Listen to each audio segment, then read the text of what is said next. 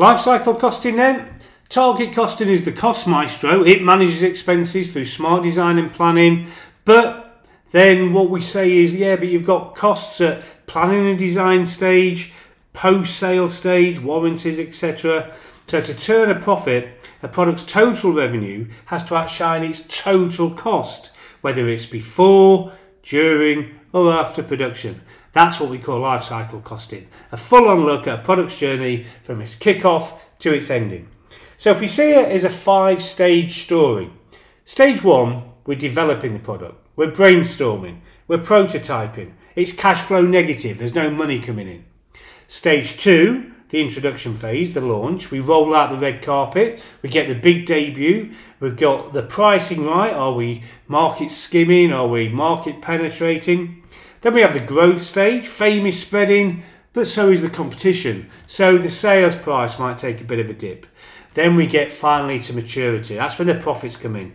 Prices have settled. Now we're just making the most out of it while we can until it gets into the decline stage, which is the end. This is where prices drop unless you can get into a niche market or unless you can change your product somehow. So we have the development stage, introduction phase, growth, maturity, and decline. Now, in today's manufacturing scene, a big chunk of a product's cost is hit early on in the development, design, and setup costs. But here's the twist traditional accounting tends to miss these opening and post production costs. That's why life cycle is good because it adds up the costs across the whole journey. Everything planning, design, manufacturing, services, and the goodbye stages.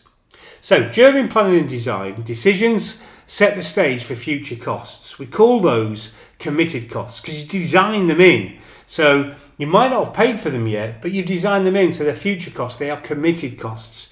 If they seem hefty, then what you could do is get target costing in to try and save the day on those.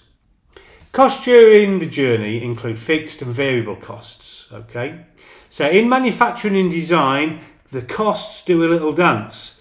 Marketing costs kick off high and then they get lower as you go on because you don't need to advertise and market so much.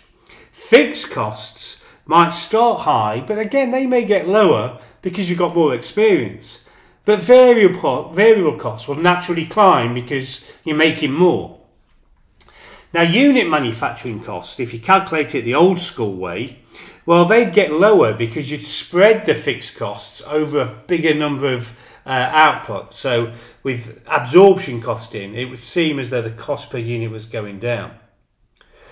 But the other thing you need to remember is to keep the product A listed, you might want to stretch its life. How do we do that?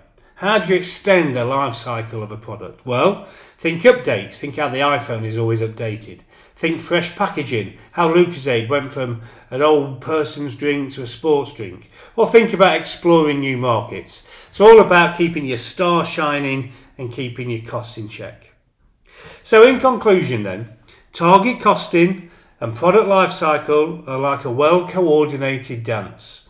You've got to think of how we dance through development, launch, growth, maturity, decline, and how your sales price is going up, going down, your costs are going up and going down.